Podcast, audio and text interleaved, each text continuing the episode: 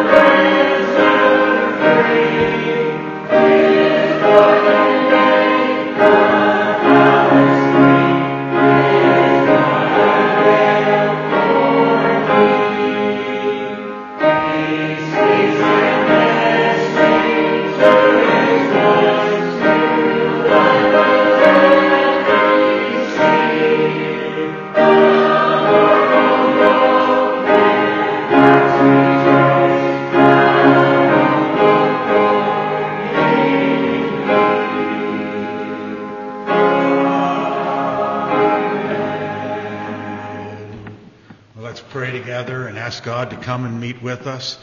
Jason, I see you have a handful. Could you lead us in prayer? You all right to do that? Lord, thank you for another day together, together to lift up your name, to worship you, and to hear more about you, so that our love for you can grow. We pray, Lord, that as we open your word again, that you would speak to us, reveal yourself to us. Do as Micah as he opens the word, give him strength, the ability to speak truth. In Jesus' name, amen. Amen. You may be seated. In our consecutive leading through the Old Testament, we now come to Song of Solomon.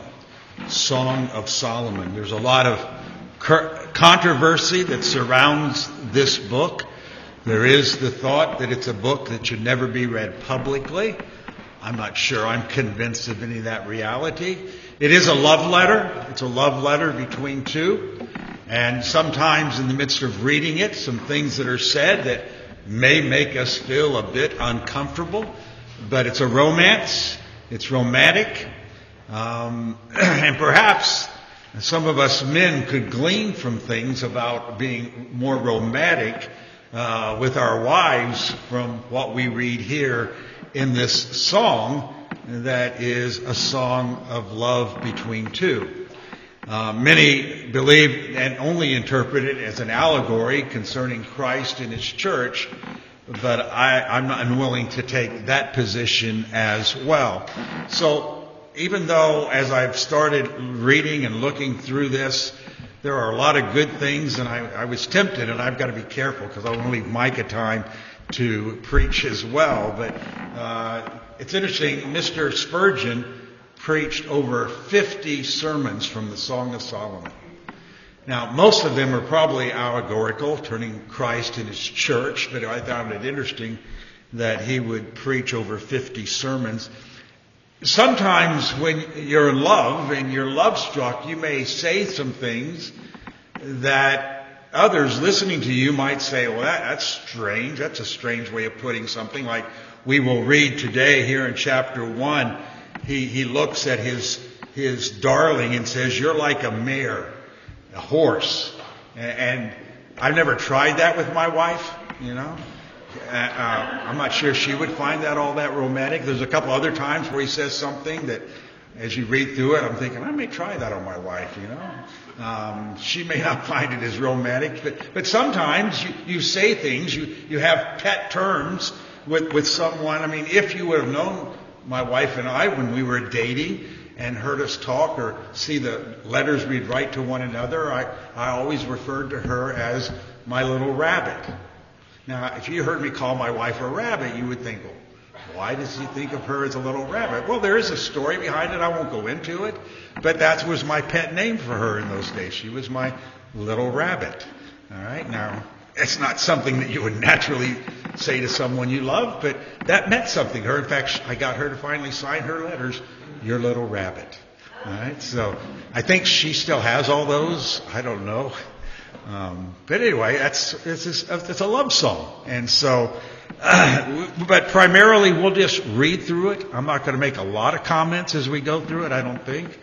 Um, but I will say that R.C. Sproul, um, when he did a series on wisdom and brought in Song of Solomon, he says the church was embarrassed by the sensuous, sensuous imagery of the Song of Solomon and read it allegorically to get around its approval of marital intimacy.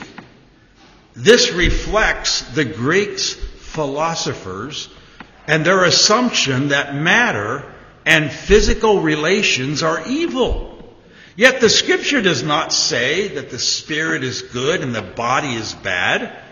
Our Father commands us to multiply and fill the world that was originally very good. Sex within marriage is good and holy.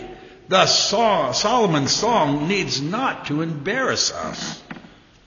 He goes on to say, we might rightly apply the Song of Solomon illustratively to Christ and His church. Solomon's song can indeed lead us to Jesus without violating the book's content, but he reminds us, Mr. Sproul does, that it is possible only if we first read it in its plainest literal sense. A spirit inspired expression of love between a bride and her groom. A love that is not to be ashamed.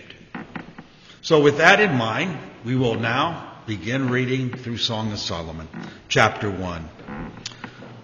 The Song of Songs which is Solomon's. May he kiss me with the kisses of his mouth, for your love is better than wine. Your oil have a pleasing fragrance. Your name is like a purified oil. Therefore the maidens love you. Draw me after you and let us run together.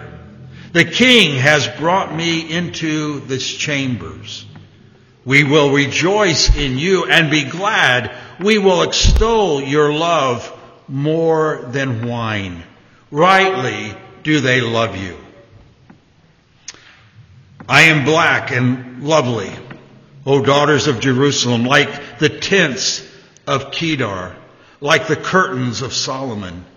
Do not stare at me because I am thwarthy, for the sun has burned me my mother's sons were angry with me. They make me careta- they make me caretaker of the vineyards, but I have not taken care of my own vineyard. Tell me, O you whom my soul loves, where do, past- where do you pasture your flock?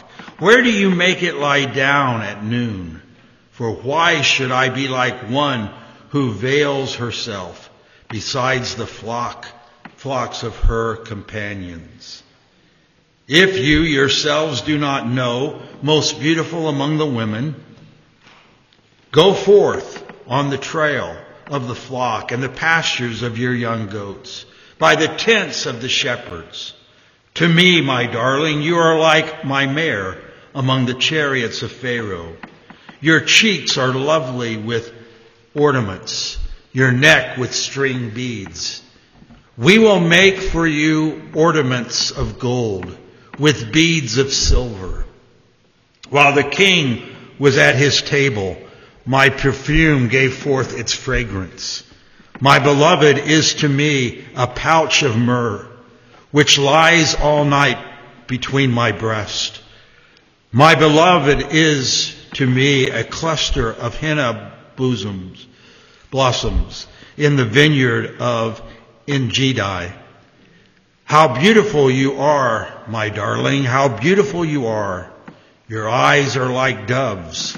How handsome you are, my beloved, and so pleasant. Indeed, our couch is luxuriant. The beams of our house are cedars, our rafters, cypresses. And that's where we will stop our reading this afternoon.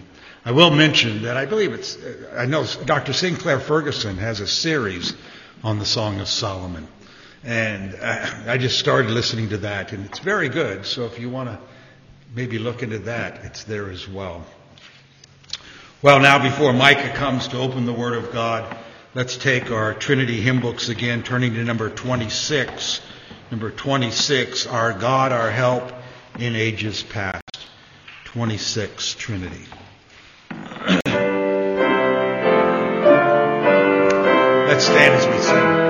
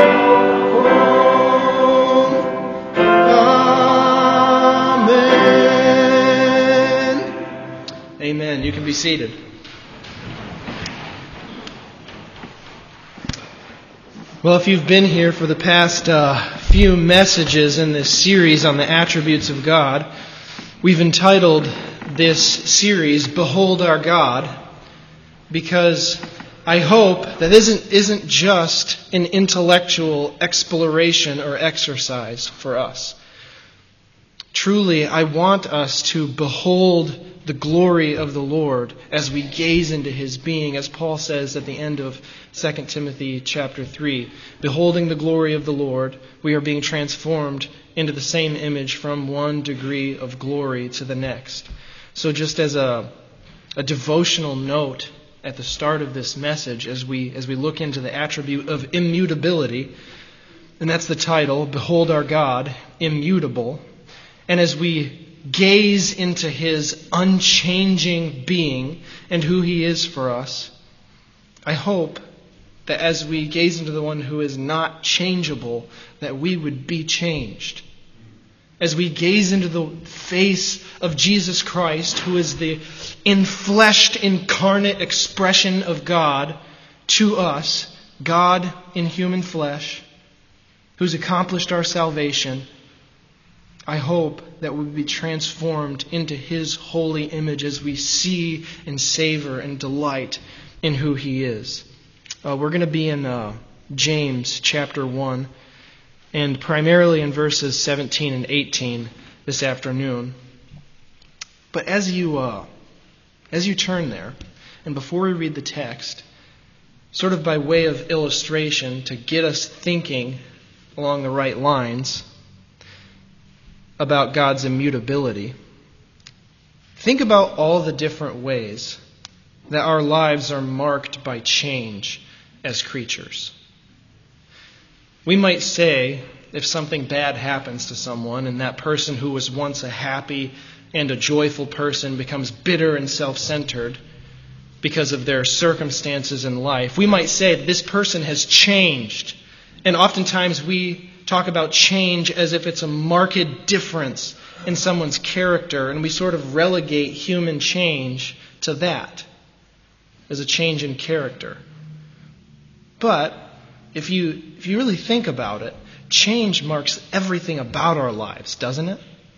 It's more than just going from being one type of person to being another type of person, just like God's lack of change, which we're going to talk about in a few minutes, is more than just his sameness of character.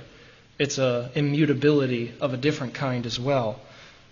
But we change in all sorts of different ways as creatures. Everything about us is marked by change.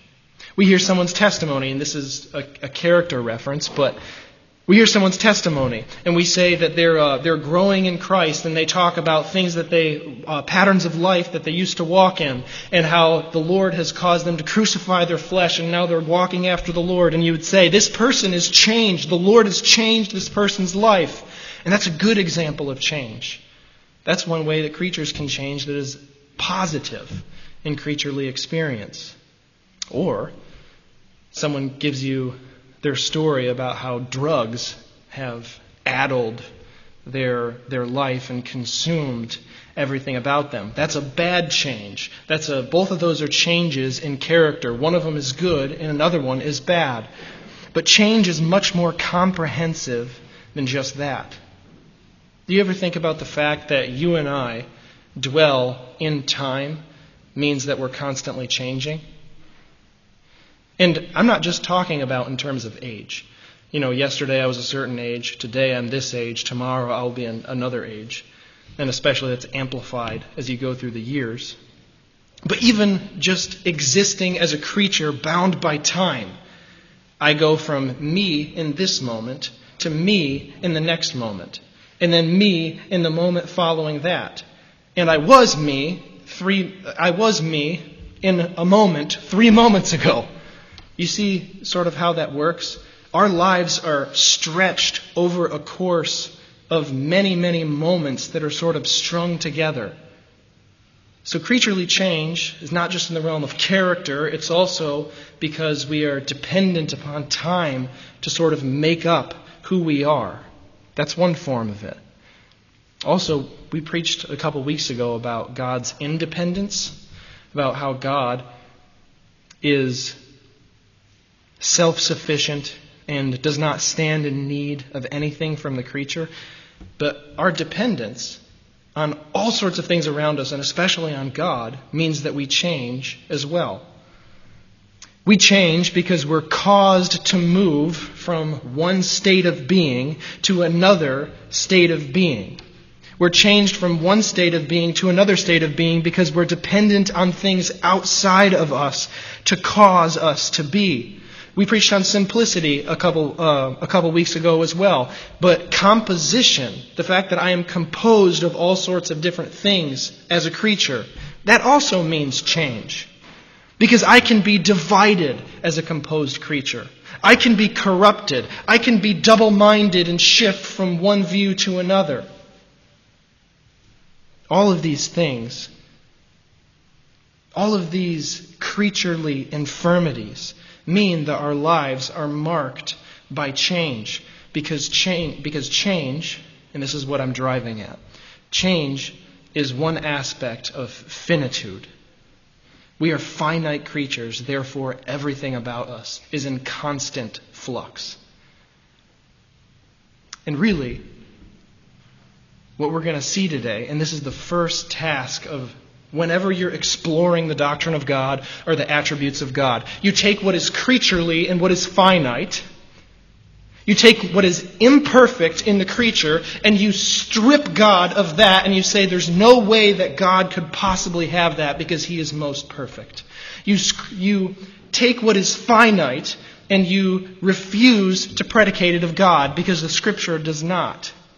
That's the first task of theology proper. You strip God of all creaturely weakness and finitude because he is the infinite one. As we saw a couple weeks ago, he is the I am that I am, completely perfect and boundless in his being, simple, uncomposed, independent.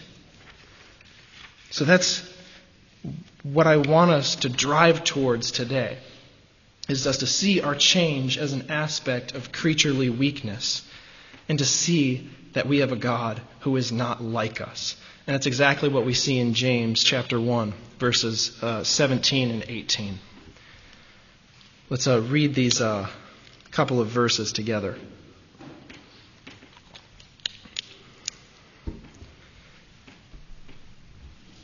James chapter 1, verse 17. This is the Word of God. Every good gift and every perfect gift is from above coming down from the Father of lights, with whom there is no variation or shadow due to change.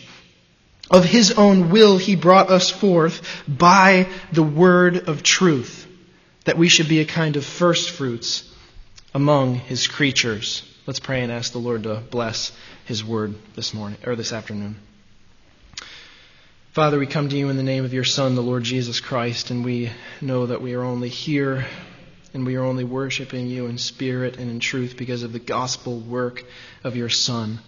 Thank you that your Son's blood cleanses us from every stain of sin, and we are united to him in his death and resurrection. And so we approach you this afternoon as people who are new creatures in Christ.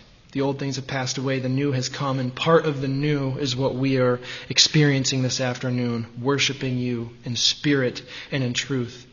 Pray that your Spirit would enable me to declare your word to your people this morning. I pray that Christ would make himself known in a mighty and awesome way. We pray these things in Jesus' name. Amen. So, James says that every good gift and every perfect gift is from above, coming down from the Father of lights. But in order to sort of get a taste for the context of this passage in order to see how James derives the doctrine of God's immutability from it. I think we need to sort of look at some of the verses that lead up to this uh, point in verses 17 and 18. Just as an example, look at verse 2 with me and following. James says, Count it all joy, my brothers, when you meet trials of various kinds for you know that the testing of your faith produces steadfastness. He says, Count it all joy when your faith is tested. So God, according to James, is not testing because he wants, because he has ceased in his love for you.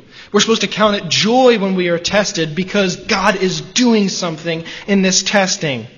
And he says that the testing of your faith produces steadfastness, and steadfastness, and let steadfastness have its full effect, that you may be perfect and complete, lacking in nothing. God has a purpose for your testing. It's not as if He has gone from loving you to now hating you. It's not as if you've gone from His child to being His enemy. It's not as if He has changed in any way. That's sort of where James is building to.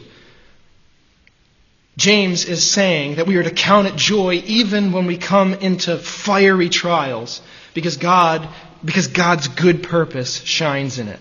And then look at James 1:5 this reinforces it. James 1:5 If any of you lacks wisdom let him ask God who gives generously to all without reproach and it will be given to him. But let him ask in faith with no doubting, for the one who doubts is like a wave of the sea that is driven and tossed by the wind. For that purpose, or that person must not suppose that he'll receive anything from the Lord. He is a double-minded man and unstable in all his ways. So James wants to build confidence in his hearers of God's immutably generous disposition towards his people. He's saying, if you have want of something, if you have want of wisdom, go to the throne. God looks on you in love and overflowing goodness. Just as you're to count it joy in your trials, because those trials don't come from the hand of one who hates you. They come from the hand who one, of one who loves you unchangingly. So you're supposed to if you lack wisdom, you're supposed to go to the source of all wisdom and the God who gives generously to all of his people. So, do you see that there's a pattern being established? God's unchanging, good disposition toward his people, even in trials, even if we lack wisdom. Then, verse uh, one, ver, uh, chapter one, verse nine as well. Let the lowly brother boast in his exaltation, and the rich in his humiliation. Because like a flower of the grass, he will pass away. For the sun rises with its scorching heat and withers the grass. Its flower falls and its beauty perishes. So also will the rich man fade away in the midst of his pursuits. So James tells them, don't boast in your lot in life. If you're lowly, boast in your exaltation. If you're rich, boast in your, humili- in your humiliation. Don't put all your chips in what you've got going on down here. That's what James is saying. He's saying, don't be prideful of your present situation. Instead, James is trying to create in these people an eternal orientation. He's trying to create in his people a hope that is not in their present circumstances because of what he has already said. Because this is the God who is unfailingly good to his people. He's trying to create in his people a bedrock hope in the unchanging God who does not change, even though our circumstances might. And this is actually as an aside, this is absolutely antithetical to my generation. My, have you, it's a silly term, but have you ever heard the term YOLO? It's, it's, a, it's a silly acronym that my generation uses, and it, it stands for You Only Live Once. And the idea behind it is that you act frivolously now. You act in the sense of your highest pleasure right now. You indulge the urges of your flesh now because, hey, you only live once. James is trying to produce in these people, and he's using the doctrine of God's immutability and eternity to do it. He's trying to produce in these people the exact opposite ethos from that.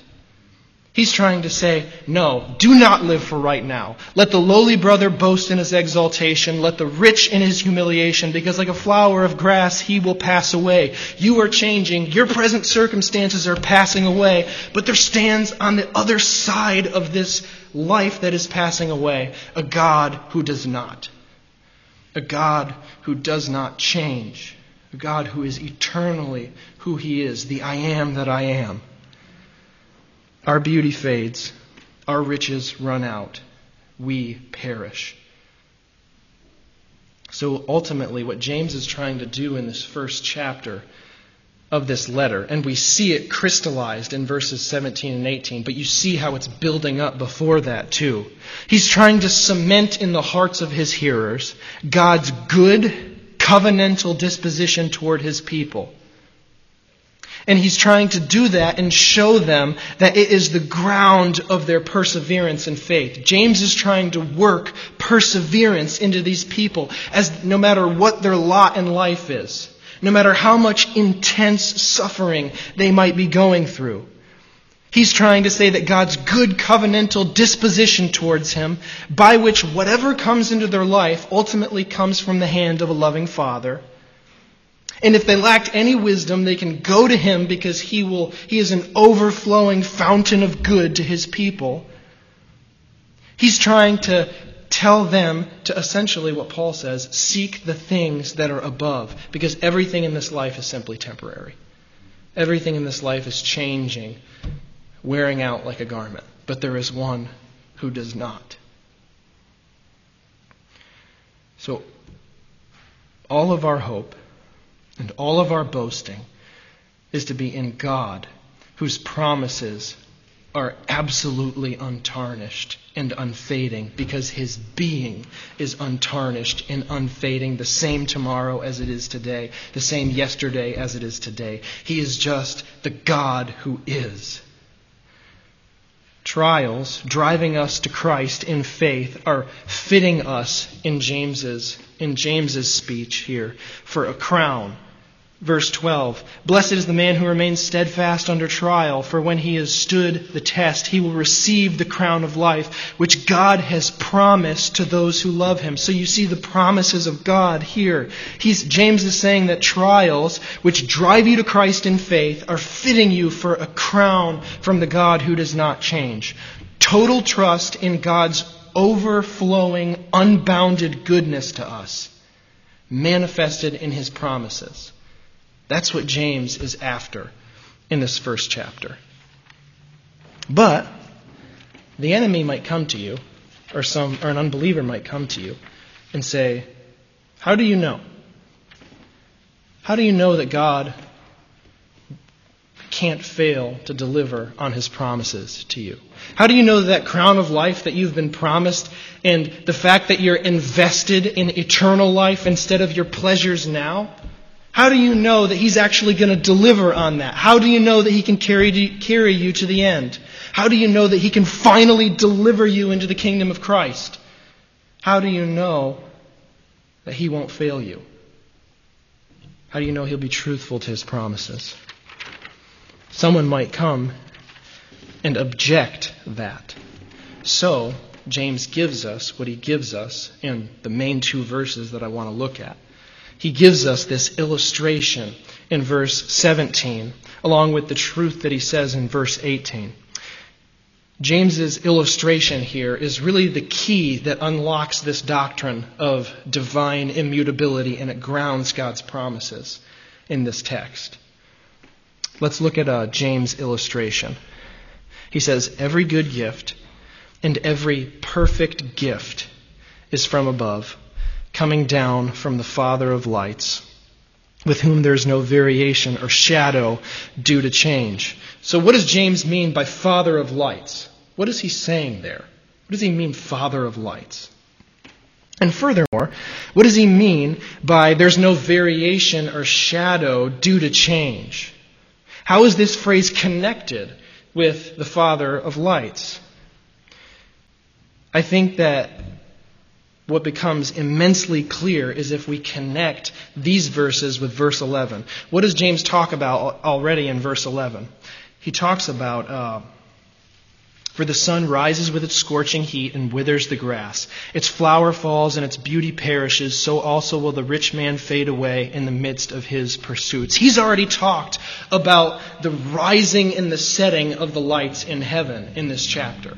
He's already talked about the variation that you might see in the experience from a creaturely perspective in the patterns of the sun and those varying effects that, that, uh, that those patterns and changes have on what is under its influence. The sun rises, and it's incredibly hot that day, and it scorches what's underneath it. Other days it's cold and it freezes. the varying of the sun, the varying of the patterns of the heavenly lights, as James talks about them, produces different effects underneath those lights. So James is using an illustration from astronomy. As we said, the lights refer to heavenly bodies. The sun and all of its companions go through seasonal changes, sometimes brighter, sometimes dimmer, sometimes hotter, and sometimes cooler. And we know this from experience, don't we? Have you ever went out at night and at one point in the month it will seem like it's just pitch black out? Like you can't see two feet in front of you. And then at another point in the month you'll go outside and you'll think, wow, it's almost like it's almost like there's street lamps. because the moon is so bright in its reflection of the sun's rays. There's this variation of the lights in heaven. I, as just as, an, as, a personal illustration to kind of uh, drive this point, we were uh, when I was in high school. We used to like to we used to like to play hide and seek on my uncle and aunt's farm, and there's not. You know, this is out in Hudson, so there's not street lamps, there's no lighting whatsoever. Well, one time we were playing, and it was incredibly, incredibly dark. It was pitch black, so it was a perfect night for this game. And my cousin Nate hears someone coming and he takes off. And he's a college football player at this point, so he's running pretty fast. But in his way is a stump of a tree that he didn't see, and it's about at thigh level. And he runs into this stump and tumbles rolling head over heels. And I think that he would still say that when it rains, he can feel that injury. it, uh, it, it hampers him to this day because of the effects of the giving of the light of these heavenly bodies. This variation in the heavenly light, in the, in the heavenly lights had a negative impact on him in that moment. It was there, but it was there for his, ultimately for his ill. What James is saying is that this variation that we see in the heavenly bodies is ultimately not something that we see in God. God is not changing in variation in his being, sometimes for your good and sometimes to do you harm. Just like the heavenly lights, sometimes, you know, sometimes the sun will scorch the crops and sometimes it'll be good for the crops. That is not how God is toward his children. That's what James is saying. He's saying that God is always unvaryingly the overflowing fountain of goodness and love towards you in Christ that He has been in the past.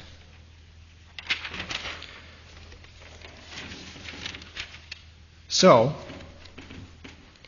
in every way that creatures change, God does not.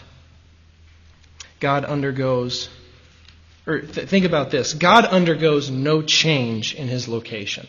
In Scripture, we read about this sometimes, don't we? We hear in, uh, in Genesis chapter 9, the Tower of, at the Tower of Babel. Or maybe it's not chapter 9. Um, in early in Genesis, the Tower of Babel, it says that God came down, and it depicts God as if He was moving from one location in heaven to another. But if you really think about that and you compare it with the rest of Scripture, that can't be literal. And it's, it's easy to see that because in the book of First Kings, when Solomon uh, dedicates the temple, he says, that how he essentially is, is saying to God, How am I supposed to make a house for you when heaven and highest heaven cannot contain you? In other words, God is so infinite and boundless in his being that it is impossible for him to literally move from one place to another because he is the one who already always fills heaven and earth. So he can't undergo any change in location. God also undergoes no changes in time. Time, or uh, God also undergoes no changes in time, just like we talked about. Being uh, bound by time is a mark of creaturely change. But God is in present possession of the totality of his eternal life all the time. At this very moment, he is present at every point in time because he exists outside of and independently of time. It is an attribute of his infinity. God also undergoes no change in his state of being. Turn with me to Psalm 102, verse 26.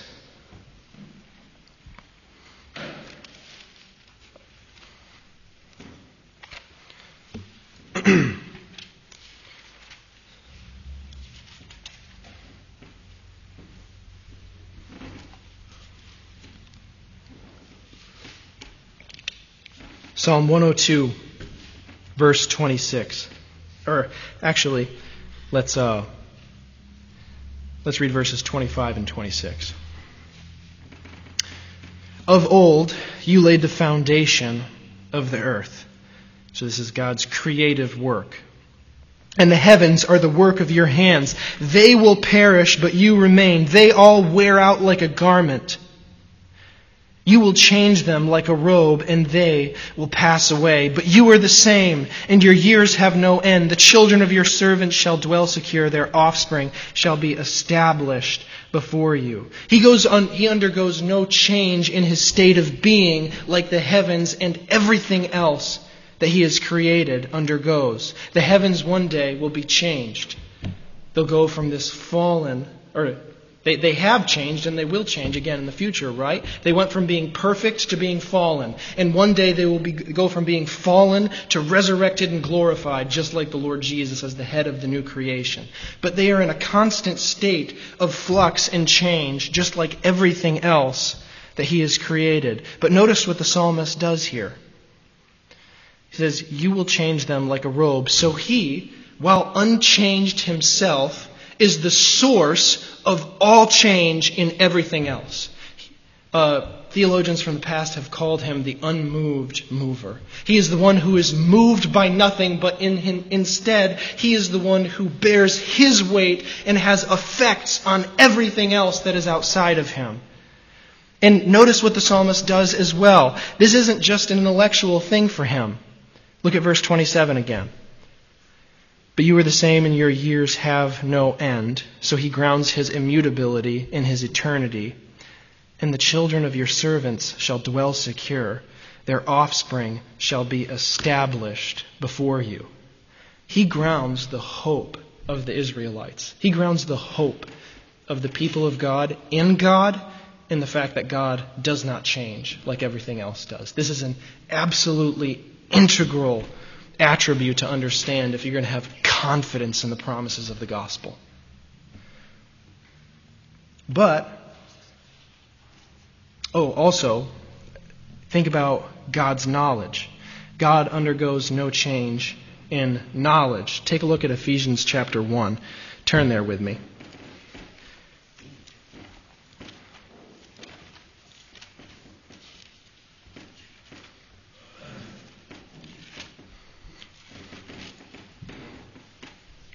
Now, us being in a Reformed Baptist church, we have a particular view, and it's a biblical one, Ephesians chapter 1. We have a particular view of God's sovereignty in salvation.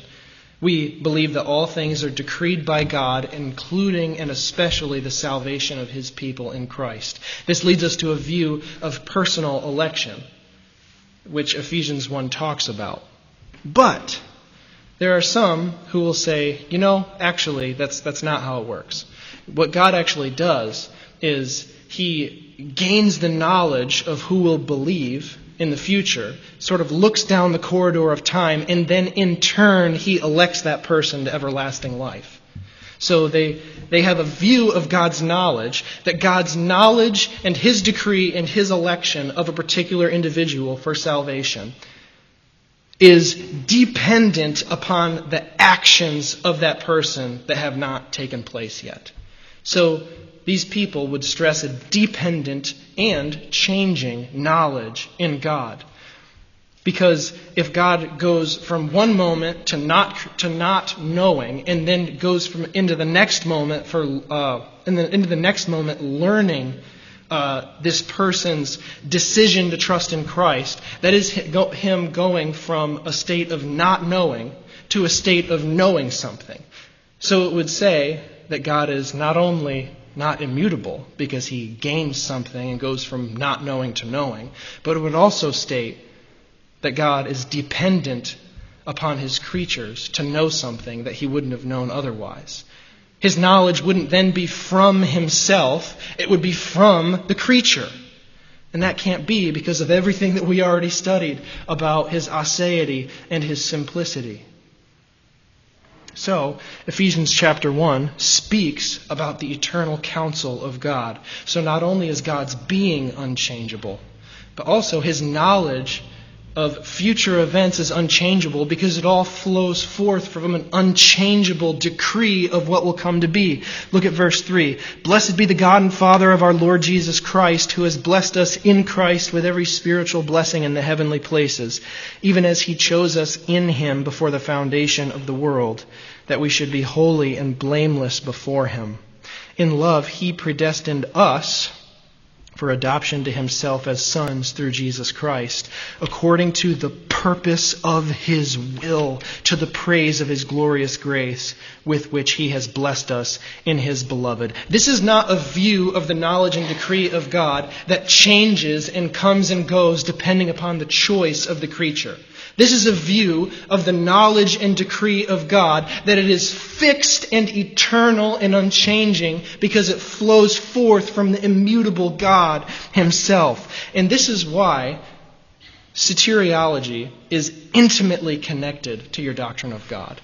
This is why I think that not only is our, soteriolo- our, our uh, soteriology and our belief in God's sovereignty and salvation. Not only is it biblical, but it is actually the only view that does justice to who God is in his unchanging being. All things flow forth from him. He receives nothing. He is the one who does not change.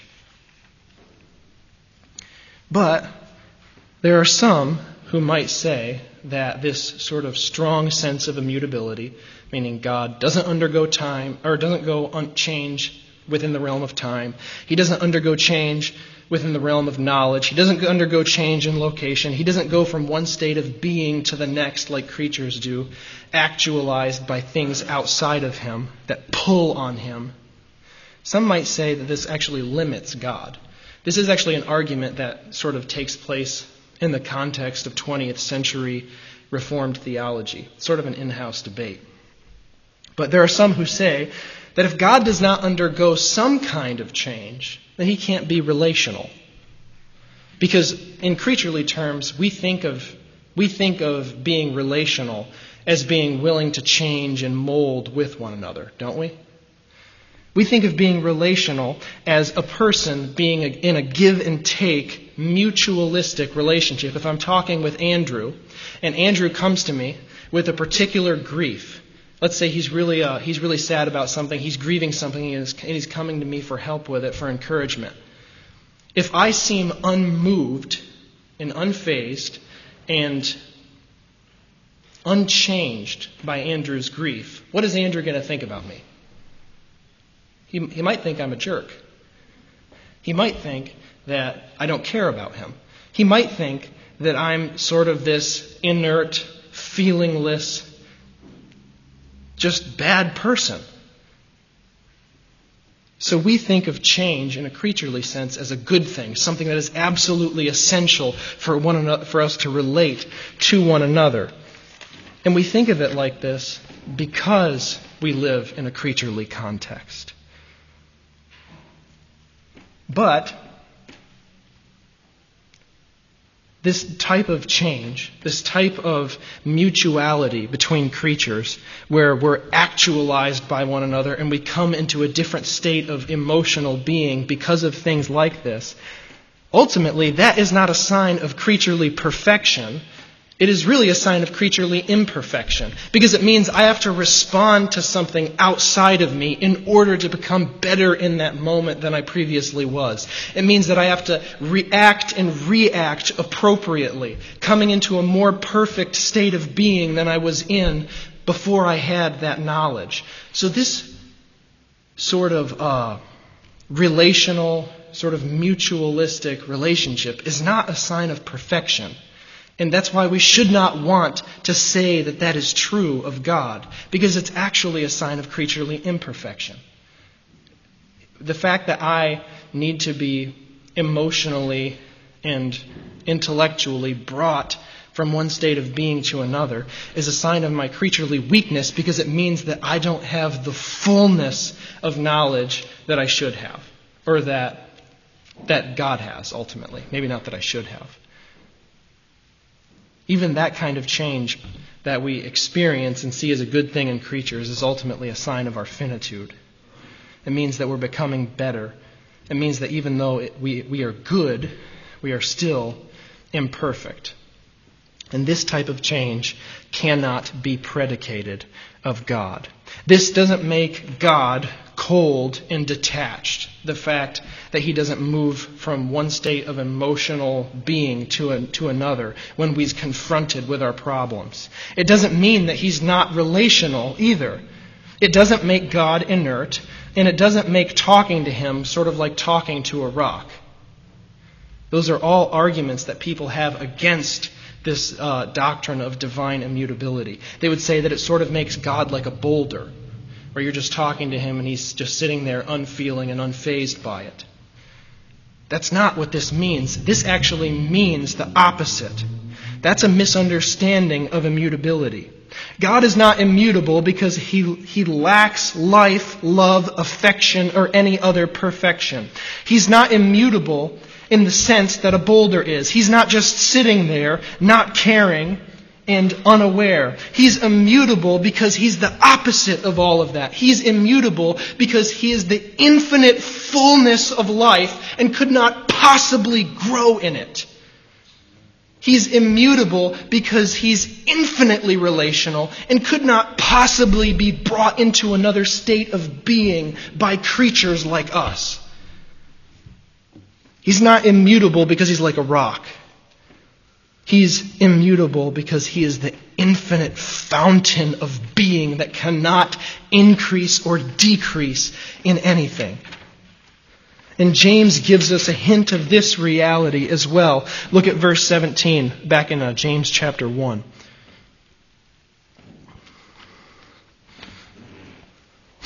James chapter 1, back in verse 17. Every good gift and every perfect gift comes down from the Father of lights. This is relational language. This is not language of a detached and cold being. James presents a God who is both totally immutable and he presents a God because he is totally, or who is totally immutable because he is infinitely overflowing in goodness and love toward his people. So, this sign of immutability is not a lack of life, it is the infinite fullness of life.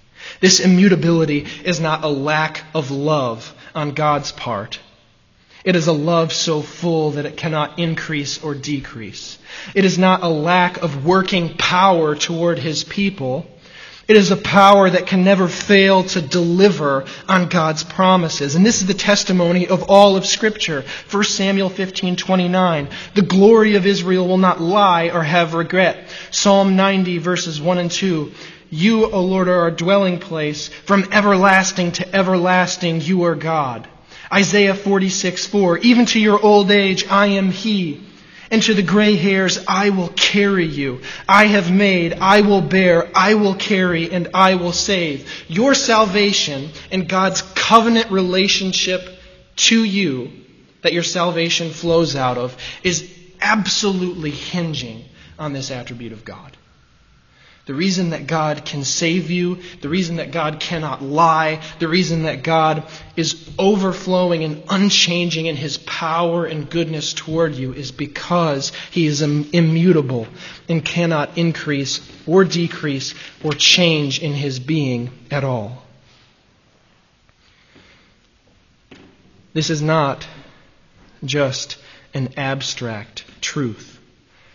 This is the saving power of the gospel. This is the immutable God who has immutable promises for his people. And we see this in verse 18, where he, uh, James talks about our regeneration. Verse 18 Of his own will, he brought us forth by the word of truth. So, this Father of lights, with whom there is no variation or shadow due to change, This God, whom every good gift and every perfect gift comes down from, has manifested that unchanging disposition to do good toward his people by bringing them forth by the word of truth. Ultimately, God's unchanging power and his ability to deliver on his promises to you and save you is, is uh, manifested to you and evidenced to you by the fact that he looked at you when you were nothing but dry bones and said, Live.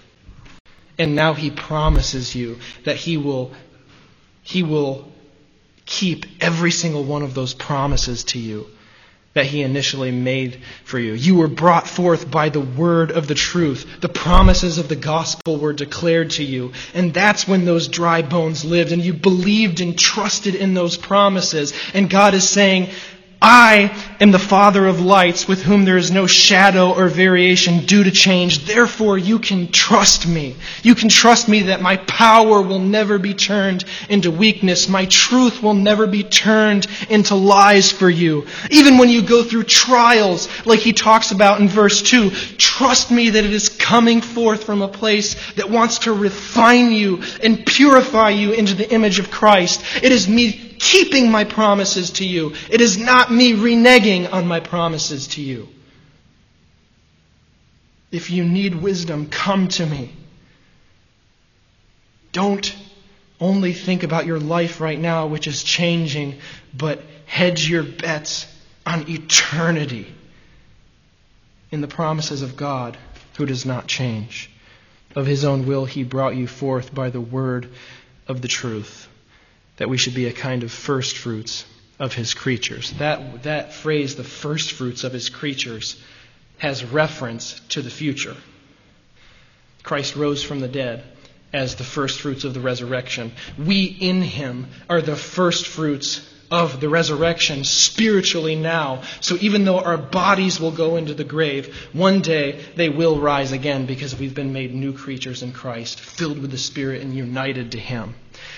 James is drawing our mind to the future fulfillment of all of God's promises. Not just to us individually, but for all of creation. God did send forth the seed of the woman who crushed the head of the serpent. God did renew what Adam broke.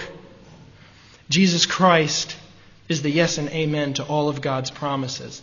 And in Christ, to you, all of God's promises are yes and amen because they're made by the God who does not change. So he'll deliver on them. Let's, uh, let's pray. Heavenly Father, we thank you that even though so many things in our lives change, you do not. Thank you that Jesus Christ, in his saving power for us, is the same yesterday and today and forever. And we just trust in him. We pray that you would work in us through the power of your Spirit a deeper trust in Him that would grow into a deeper and more profound holiness that comes from not a place of hypocrisy, but genuine love for Christ. We pray that we would delight more in your promises because they are good and they reflect our good God. Pray these things in Jesus' name. Amen.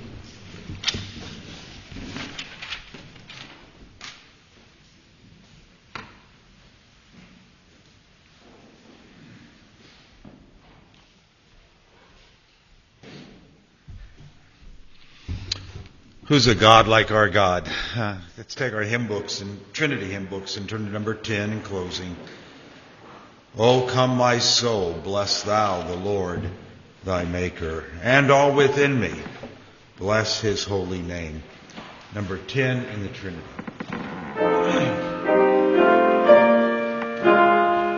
Let's stand together as we sing.